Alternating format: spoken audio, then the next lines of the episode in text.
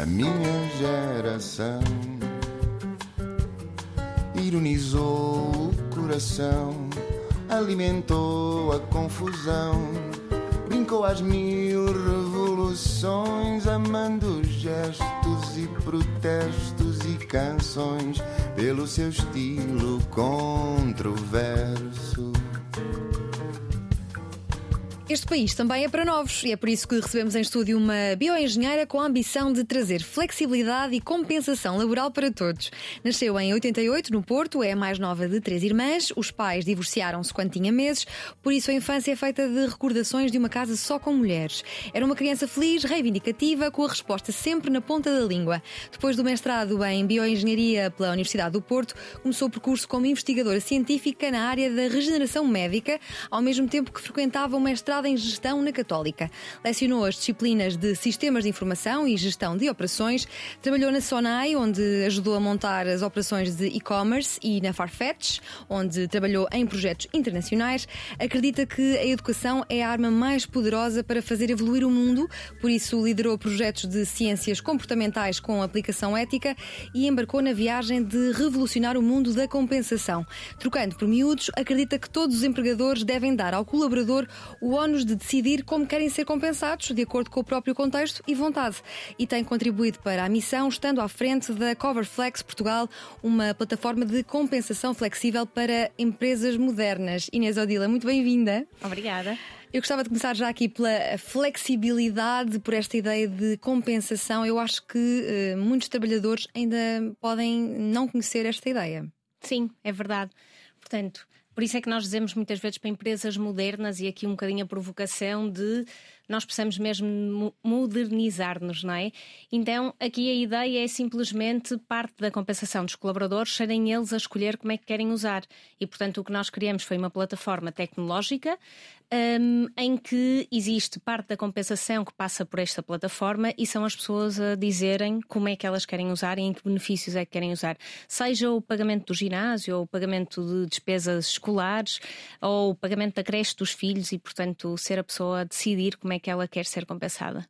Quais é que são as formas de compensação? Já aqui enumeraste algumas. Sim. Eu não sabia que dava para pagar despesas escolares, por exemplo. Podem ser despesas de supermercado também, imagino. Sim. Olha, tu tens aqui várias componentes. A primeira é logo, como tu dizes, as despesas de supermercado. Portanto, tens o subsídio de alimentação, em que... Eh, o subsídio de alimentação eu diria que é o mais... É o mais comum. Comum, uhum. sim. Em que as pessoas recebem em cartão, portanto, isenta de IRS e Segurança Social. Depois tens os benefícios e estamos a falar de uh, despesas escolares, despesas de saúde, planos de poupança e reforma que podes fazer, estamos a falar de uh, despesas, uh, por exemplo, em sénior, que é em lares, e compra de tecnologia, portanto tens uma série, uma panóplia de benefícios e depois também seguro de saúde, seguro de vida e, portanto, dar esta oferta aos colaboradores. Tu tocaste aqui num, num, ponto importante, os impostos. Falaste de uma isenção de IRS e de segurança social que me parece relevante para Portugal, em que não raras vezes ouvimos os empresários portugueses uh, fazerem menção aos altos impostos que pagam nas suas empresas. Uh, a flexibilidade e a compensação pode baixar o imposto que uma empresa uh, tem com um salário mais Sim. alto. Então, isto são formas de tu maximizares a tua poupança enquanto o teu salário enquanto colaborador, não é? Que é eu sei que se recebem benefícios, se a minha empresa uhum. me paga em benefícios e se não vou pagar IRS e Segurança Social ou Segurança Social, vou conseguir maximizar o valor que eu recebo e, portanto, maior poupança. E as empresas também têm uma isenção de imposto e, portanto, vão conseguir ter maior poupança. Isto é importante nos dias de hoje, não é? Porque as empresas hoje querem dar mais aos colaboradores, uhum. mas aquilo que dizem é, quer dizer, a inflação está aqui para os colaboradores, mas também para a empresa, e portanto muitas vezes é difícil conseguirem fazer. E há, um padrão uh, em relação ao aquilo que os empregadores, aliás, os empregados, o colaborador uh, quer uh, em relação à, à, compensação? Olha, eu diria que há um padrão em relação aos setores que investem mais nesta compensação, em compensação flexível, dar soluções diferentes aos colaboradores. Portanto, tu tens as empresas mais vanguardistas, as tecnológicas, que para para, para essas empresas já não é um tema, ou seja, já toda a gente à partida tem compensação flexível. E depois tens as outras empresas de indústrias um bocadinho mais tradicionais que estão agora a começar a dar os primeiros passos nesta, nesta, nesta decisão de que a compensação é mais do que um salário, não é? Muitas vezes nós vemos a compensação só como o salário bruto e é mais do que isto. É mais do que o salário bruto em que sentido? Pode contribuir para aumentar a produtividade, por exemplo? Sem dúvida. Aumenta o, a fidelização, não é? O engagement engagement do colaborador e, portanto, a produtividade. Pensa assim, vou-te dar um exemplo. A minha, a minha empresa dá-me o meu dia de aniversário de férias, isto é compensação, porque aquilo tem um custo.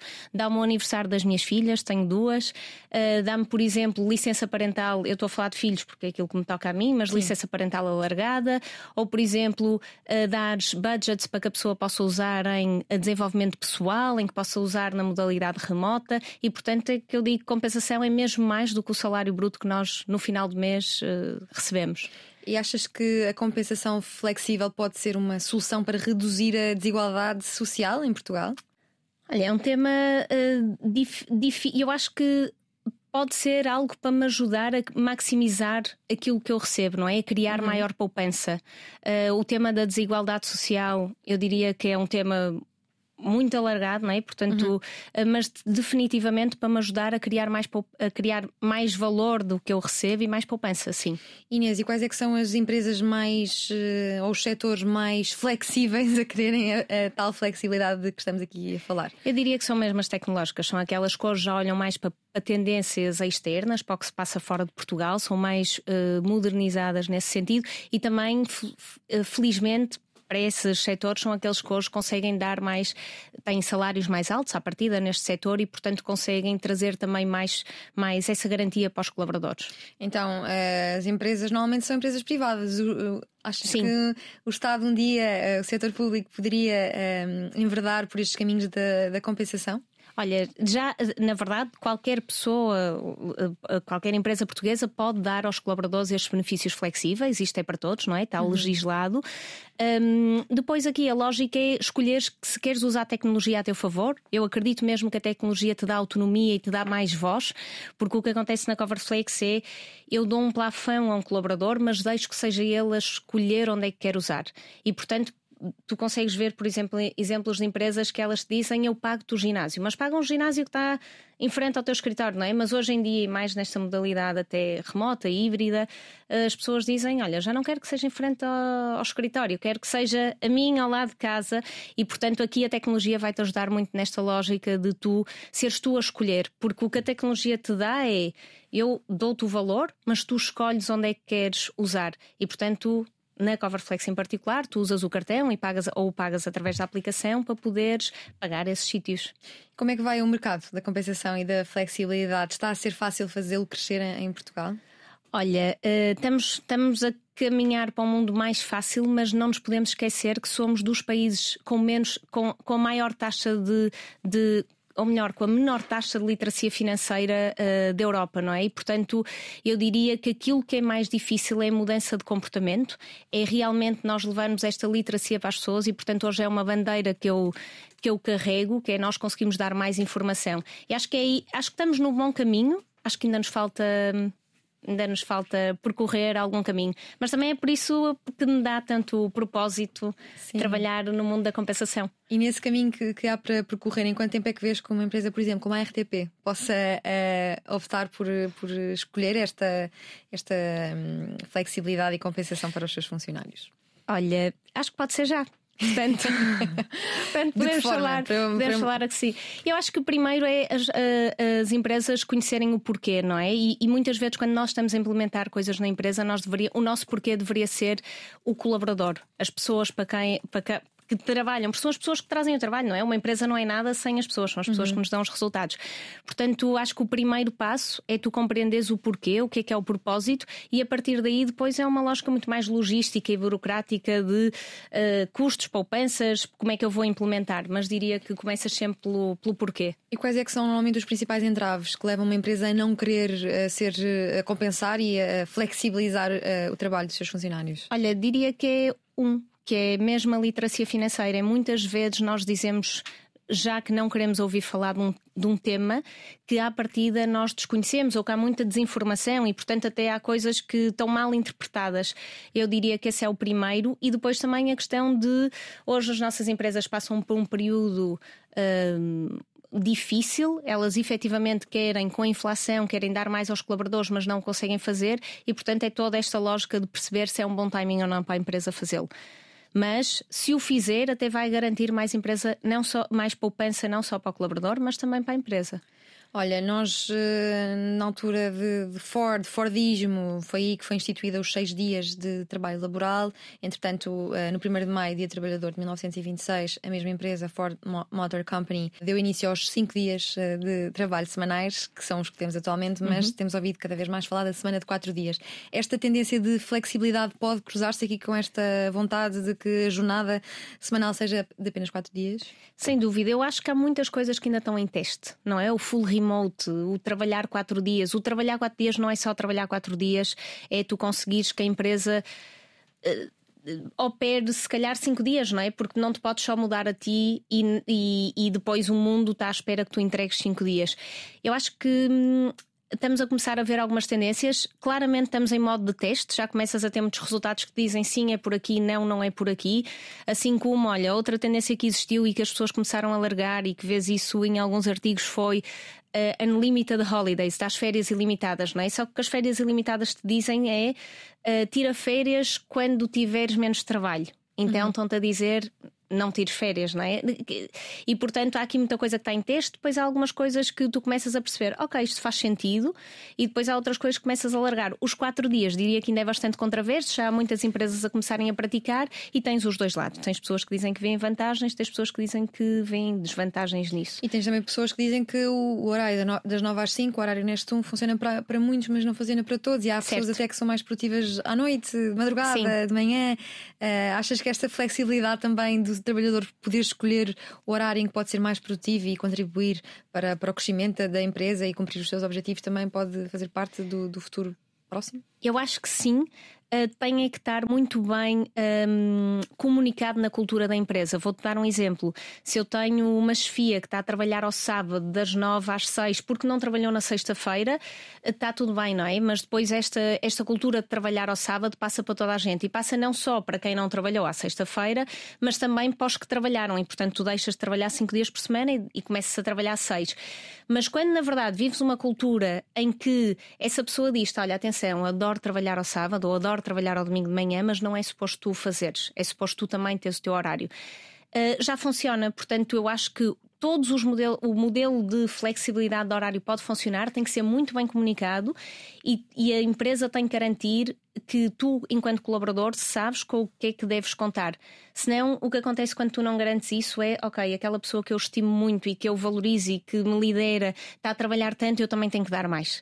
Não é? Portanto, Olha, Inês, e a Sona e a Farfetch, onde trabalhaste, são empresas flexíveis?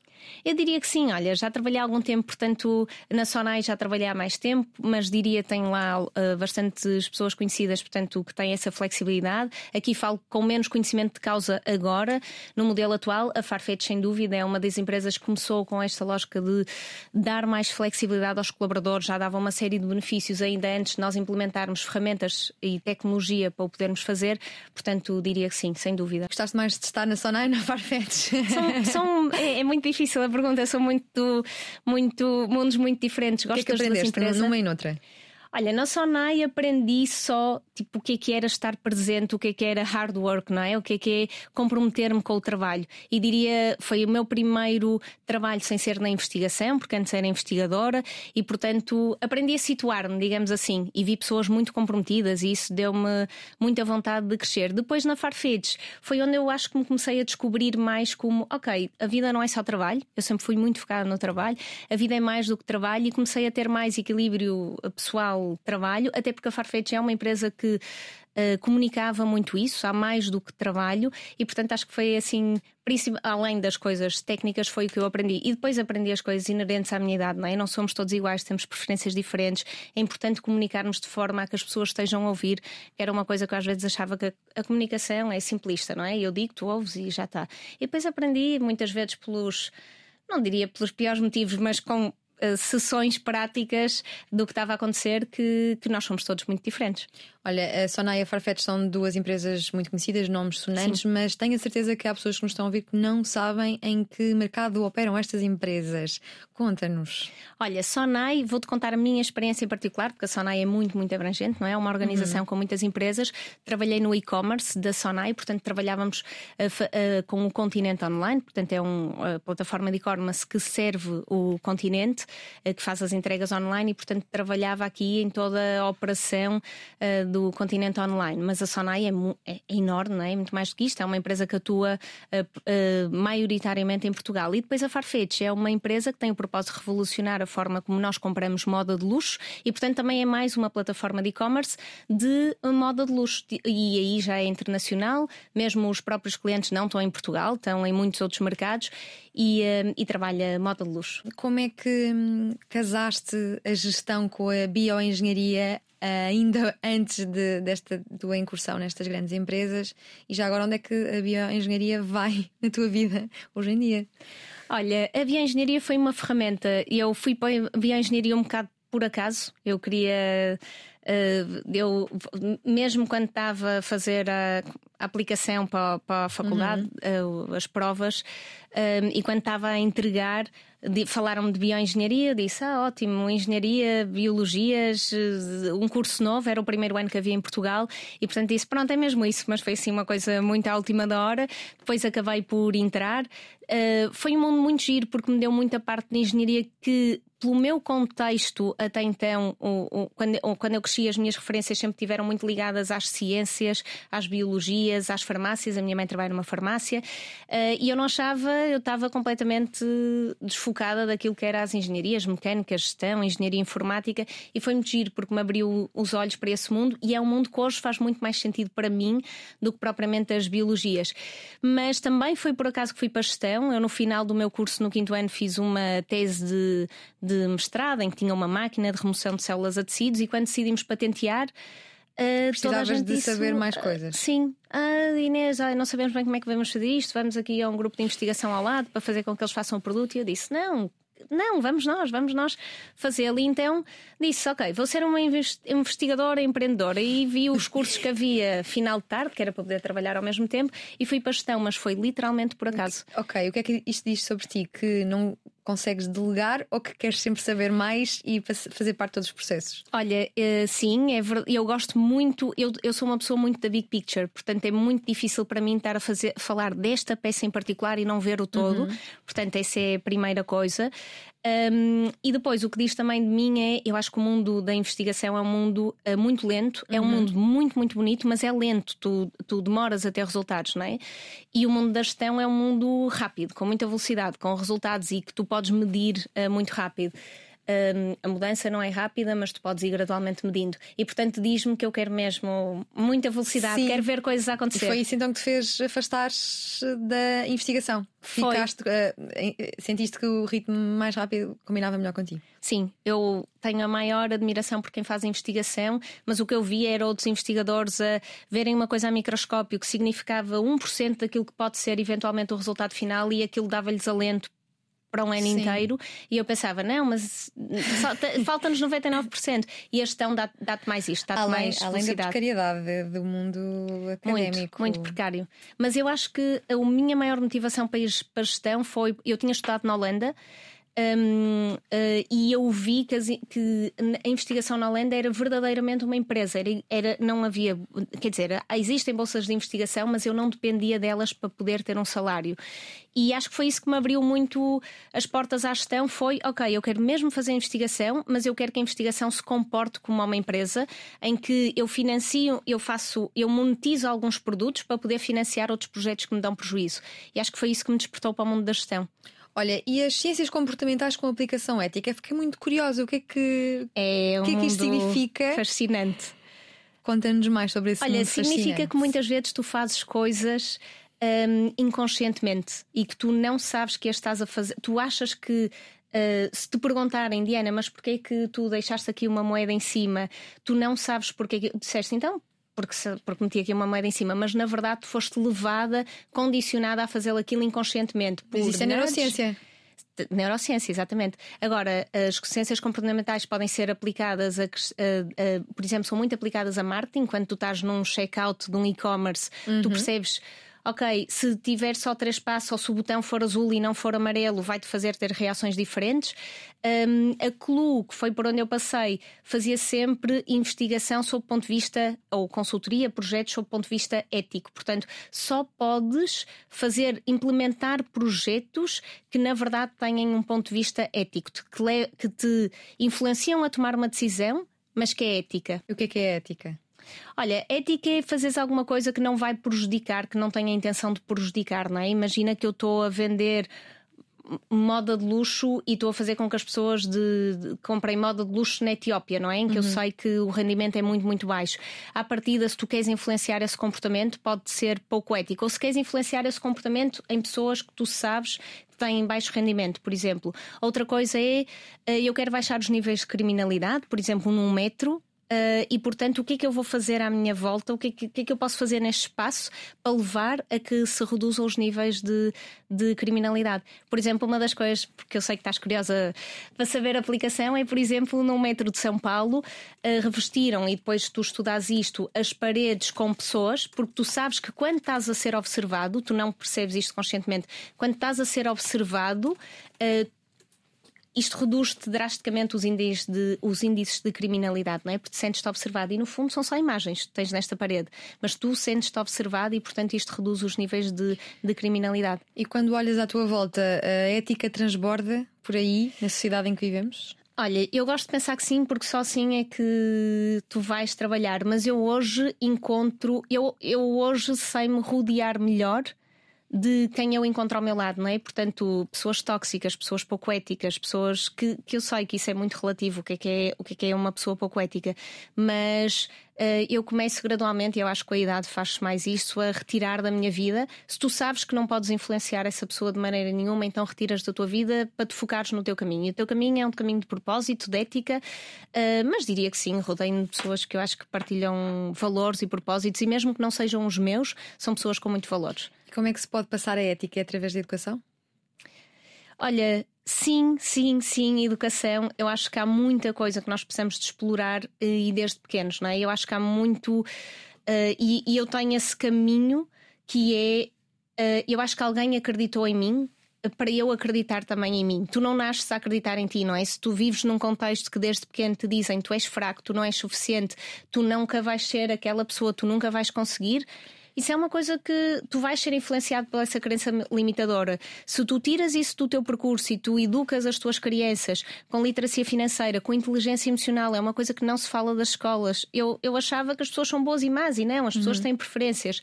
E portanto a educação tem um papel brutal agora e tu vais sempre a tempo, não é? De aprender, de te educar, de percebermos como é que as pessoas funcionam, mas ainda mais quando és criança.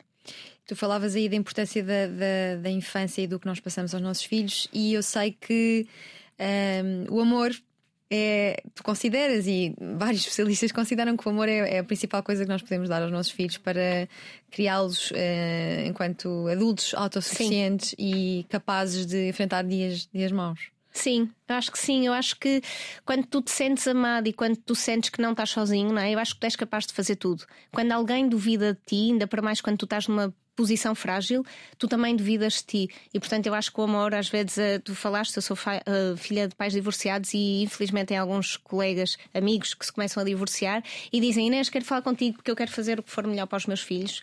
E portanto, diz-me, por favor, o que é que isso te impactou, como é que as coisas foram uh, para ti. Depois, esta questão de logística de vais para casa de um, vais para casa do outro. Eu sempre tive com a minha mãe, mas há pessoas que têm que se revezar entre pai e mãe.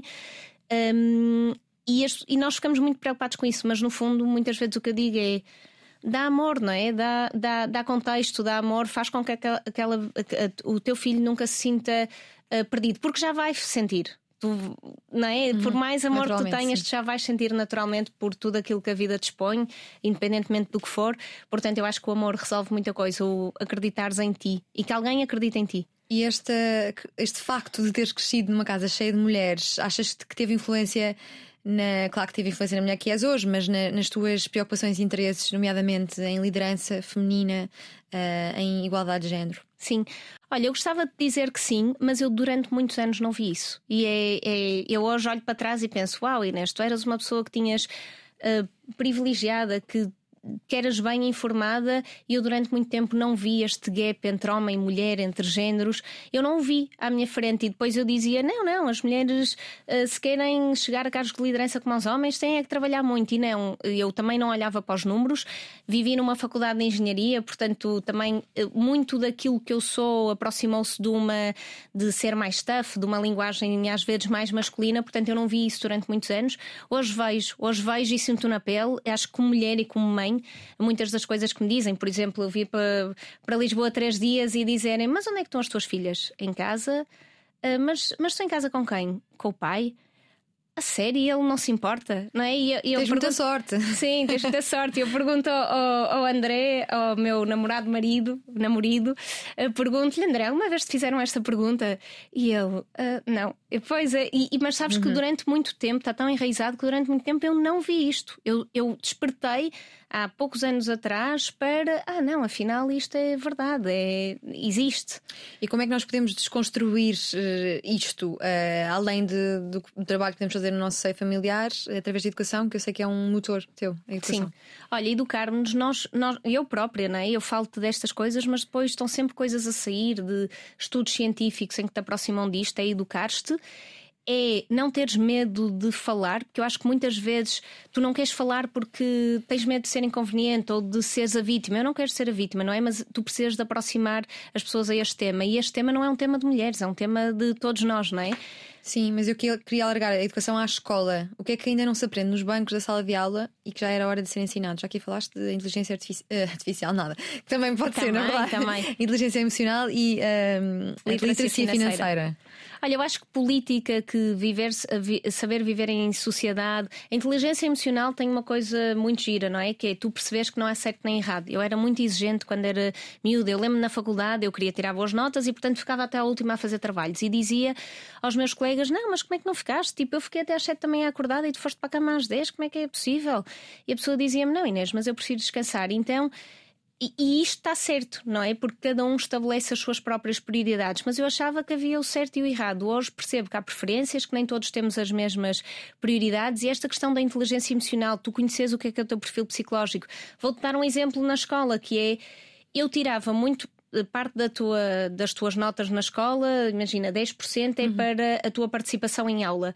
E como eu sou uma extrovertida e faço, falo muito e tenho, tenho facilidade em ir ao, ao quadro, então eu vou ter uma nota ótima. E depois aquelas pessoas que são excelentes, mas estão caladas, não gostam de exposição, são introvertidos por natureza, vão ter negativa nessa nota. Isto não faz sentido, não é? Nós vivemos num mundo de introvertidos e extrovertidos. E eu acho que nós deveríamos educar as nossas crianças a sentirem, não é? É por seres introvertido que isso quer dizer que tu não sabes, que tu não podes ter voz. Tu dizias-me que era imperativo que o currículo pedagógico das tuas filhas, a Amélia e a Júlia, não fosse igual ao teu que estudaste há mais de 25 anos.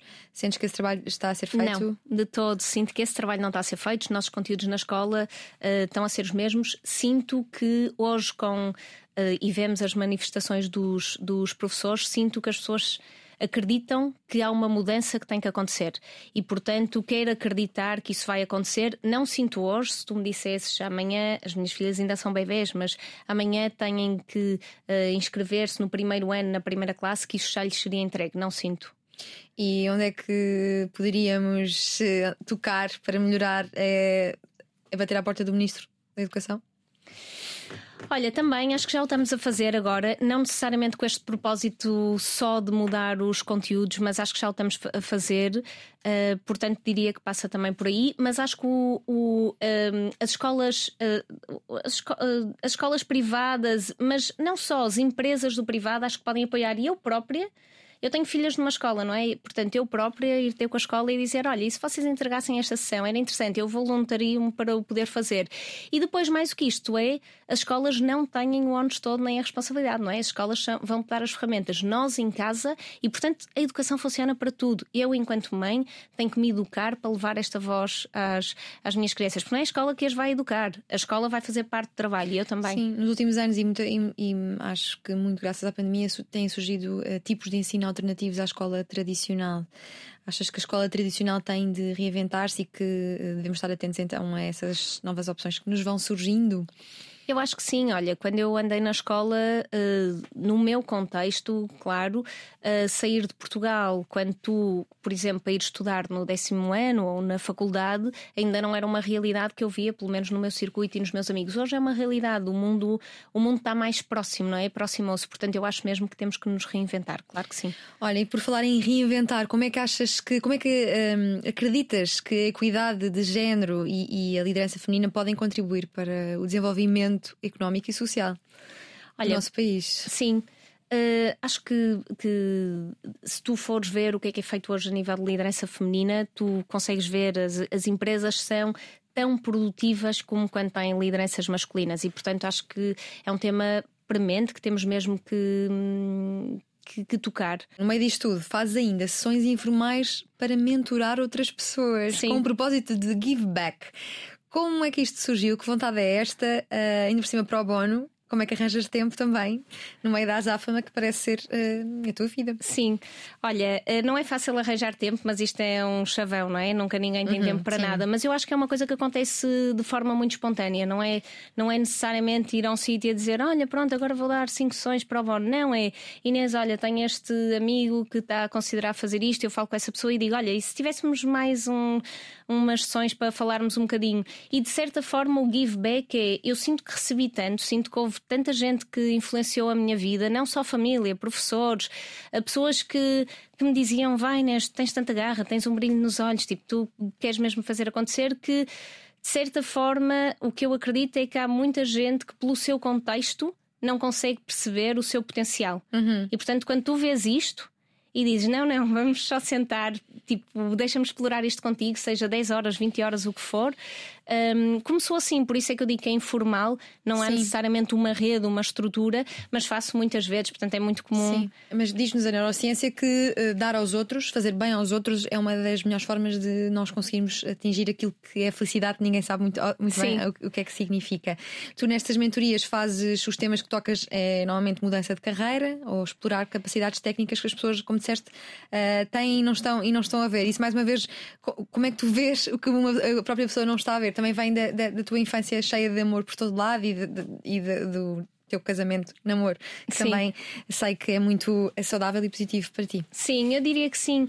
Olha, na verdade, nestas conversas tu acabas por perceber o que é que são as crenças limitadoras de cada um de nós, não é? Que é, ah, não, eu adorava fazer isto, mas na verdade eu não posso fazer porque X. E muitas vezes aquilo, a única coisa que tu fazes é fazer questões, não é? Que é questionares, mas porquê que não podes fazer? E essa pessoa começa a entrar ali numa lógica que é uma crença limitadora que tem, e quando tu tiras isso da frente e dizes, não, mas olha, tu podes. Acho que nós vivemos muito com medo. E muitas vezes não questionamos este medo. Eu, por exemplo, quando me despedi da Farfetch, eu lembro-me de estar. Eu pensei, eu não estou, eu já não sinto o propósito. Eu, eu, gosto muito da Farfetch, acho que é uma excelente empresa para trabalhar, mas revolucionar a forma como o mundo compra moda não é, eh, não era naquele momento o meu propósito. Eu andava assim mais motivada e eu não percebia que eu podia só sair daquela empresa, dadas as minhas uhum. condições económicas, nem, depende de, de, da altura nem, em que estás a falar, mas eu não percebia que uma, que uma decisão era ok, vou sair daqui, depois outra decisão é para onde é que eu vou. Então muitas vezes nós vivemos com medos e com crenças que é não, não tenhas medo, é tipo, é, és tu que tens de estar no driver seat. Eu acho que muitas vezes na minha vida me fiz essa, essa pergunta que é quem é que está a tomar esta decisão? Sou eu ou é a sociedade? E houve muitos momentos, e ainda hoje faço isto: que é, não, alguém quer aquilo por mim, não é? E não sou eu que quero. Então é tu desconstruir isto com alguém. Quando as pá, coisas tão básicas como as pessoas dizem-te, ah, eu preciso mesmo comprar casa. E tu depois, quando desconstróis, mas precisas de comprar casa Porquê? para ter e a filhos pessoa nem sequer é uma isso, vida. para ter filhos, para não sei o quê, e tu dizes, mas porquê é isso que tu queres? Ou seja, muitas vezes é a sociedade que está no driver seat das tuas decisões e não podemos fazer isto. Sabes? É, somos nós que temos de estar no driver seat das nossas Então, decisões. aqui, pegando, aproveitando que tenho aqui uma mentora de reconversão de carreira, o que é que tu poderias fazer aqui num um exemplo concreto comigo? Por exemplo, estou em informação mais ou menos, com o pé quase em entretenimento. O que é que eu poderia aprender numa sessão contigo? Olha, e f- na verdade, a, a ferramenta é sempre fazer as perguntas e ouvires o que é que aquela pessoa quer. E muitas vezes aquilo que a pessoa diz que quer, quando tu começas a fazer perguntas e a desconstruir, não é realmente aquilo que ela quer. Então, depois o que tu fazes é. Tu, tu fazes, eu faço-te perguntas, tu devolves as perguntas e depois o que tu dizes é: ok, olha, temos aqui exposto o que tu disseste, isto não é coincidente com isto, isto não é coincidente, coincidente com isto, e começas a afunilar. E depois focas tipicamente num objetivo, ok, o que é que é o objetivo que eu quero trabalhar? E esse objetivo tipicamente é a longo prazo, e portanto depois vais criando objetivos que nós chamamos de objetivos BV para tu conseguires chegar a esse objetivo. E tu, quando começas a perceber que estás a conseguir alcançar coisas de forma gradual, tipicamente queremos ser muito rápidos. Se, se não der para ser já, então não vou fazer nada. Mas quando começas a perceber que estás a atingir objetivos de forma gradual, ah, ficas extremamente motivado para conseguir chegar ao objetivo final. Então, depois marcamos uma sessão, Sim, está bem? isso, boa, boa. Olha, tu nos próximos anos estás investida em eh, dar mais de ti a temas como a educação e a liderança eh, feminina em particular. Como é que pensas fazê-lo? Olha, acho que é conseguir fazer este propósito de give back. Uma das coisas que eu quero muito é aproximar-me mais das escolas. E aqui, mais uma vez, Diana, é sempre uma lógica informal, mas depois também apoiar quem o faz formalmente. Portanto, acho que nas escolas é imperativo nós fazermos isto, começarmos já a aproximar-nos das escolas e acho que as empresas têm. eh, têm recursos e capacidade para o fazer e depois a influenciar as coisas à minha volta, não é? Olha, coisas tão práticas como. Hum, olha, vou-te dizer uma coisa que me aconteceu novamente esta semana e que eu nunca punha em causa, não é? Que é estar numa sala só de homens e dizerem, dizerem um palavrão e dizerem desculpa Inês. E, e, e- e eu, olha, acho que nunca nem pensava nisto. Depois comecei a pensar, mas não quero falar porque acho que vou ser indelicada. Eu sei que a intenção da pessoa que me disse isso não é. É uma boa, é uma boa intenção, mas é tu começares a reeducar ou pelo menos pôr as pessoas a pensar e, e, e chamares a atenção e dizeres: olha, mas Porquê? Ah, não, eu, eu disse-te, pedi desculpa porque disse um palavrão, ok, mas estamos aqui seis homens, uma mulher, porquê a mim? Porque sou mais frágil. E muitas vezes é muito difícil fazer isto porque tu vais pensar, não, mas estou-me a vitimizar, não, eu não sou coitadinha, não, não estás, estás mesmo a fazer com que as outras pessoas reflitam nisto. E eu não tenho sempre a verdade, não é? Mas há coisas que tu podes expor a tua verdade e depois conseguires influenciar perfeito, como me influenciaram a mim, eu também não punho em causa. Hum, se não conseguires, fizeste a tua parte. Olha, a prova de que sempre investiste na tua educação é que recorreste a um crédito de estudantes para fazer as Erasmus na Holanda, contra Sim. a vontade da tua mãe, que te disse não temos muito, mas também não temos dívidas. Exato. O que é que te fez acreditar que, hum, que era uma, um bom investimento e que ias conseguir pagá-lo eh, rapidamente? Sim, investir em mim. Olha, nunca tinha saído. Eu até aos 21 anos, isto pode parecer estranho, porque já sou de uma geração nova, não é? Mas eu até aos 20, 21 anos ainda não tinha saído de Portugal. Ou melhor, tinha ido tipo, sei lá, Vigo ou alguma coisa assim. E portanto, naquele momento pensei: não, eu tenho mesmo que ver mundo. Não tinha uma perspectiva do mundo, mas convivia com muitas pessoas que já tinham viajado muito, conheciam outros países. E portanto, disse: não, isto é o investimento certo para mim, até muito mais a nível de desenvolvimento pessoal do que propriamente a nível de carreira. E pronto, a minha mãe não ficou contente, nós não eu não tinha dinheiro nenhum, eu sempre trabalhei desde que comecei a faculdade e até antes para poder pagar. Eu tive sempre tive bolsas de estudo, mas para aquelas coisas do dia a dia, um, pagar o passe, essas coisas, eu trabalhava. Ah, mas a minha mãe sempre foi, sempre viveu com pouco, ela cuidou de três filhas sozinha e com um ordenado, e portanto sempre nos disse: temos de ser regrados, não temos muito. Uh, mas também não temos dívidas e sempre se orgulhou muito nisso. E eu ali estava eu a dizer: mãe, vou contrair uma dívida para ir estudar para fora e depois pago quando começar a trabalhar.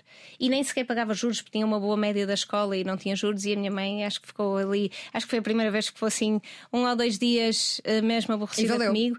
E valeu a pena, claro. Hoje olha para trás e pensa: Inês, tu és mesmo teimosa, mas vale a pena.